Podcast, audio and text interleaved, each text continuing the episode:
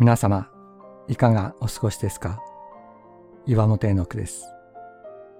今日も366日元気が出る聖書の言葉から聖書のメッセージをお届けします。8月15日、神様の瞳とされるまでに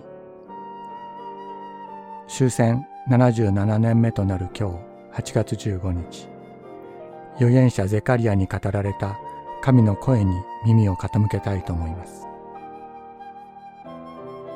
エルサレムはその中の多くの人と家畜のため城壁のない町とされよう。しかし私がそれを取り巻く火の城壁となる。主の蜜げ。私がその中の栄光となる。ゼカリア書2章4から5節神の都エルサレムは城壁や武力によって守られるのではなく神ご自身がその火の城壁となるとお約束になっています。しかしそれには一つの条件が付けられていました。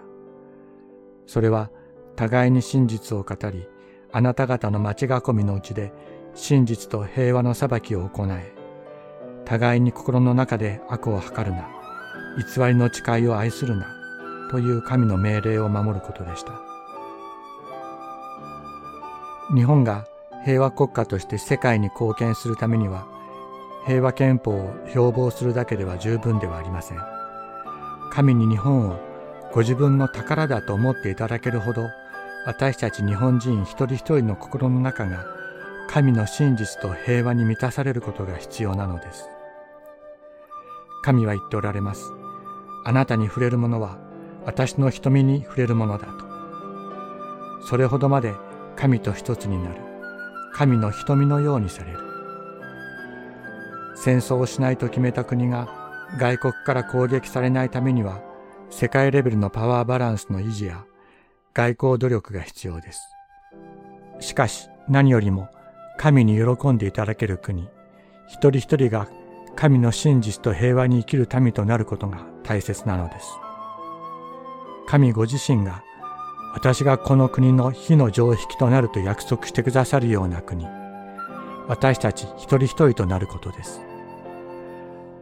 戦争で命を落とした方々も切実な思いで待ち望んでいます。それは私たちが神の子とされることです。キリストに似たものとされ、キリストに似たものとして生きることです。被造物のすべては今に至るまで共にうめき、共に生みの苦しみをしています。ローマ人への手紙8章22節被造物は切実な思いで神の子供たちが現れるのを待ち望んでいます。同8章19節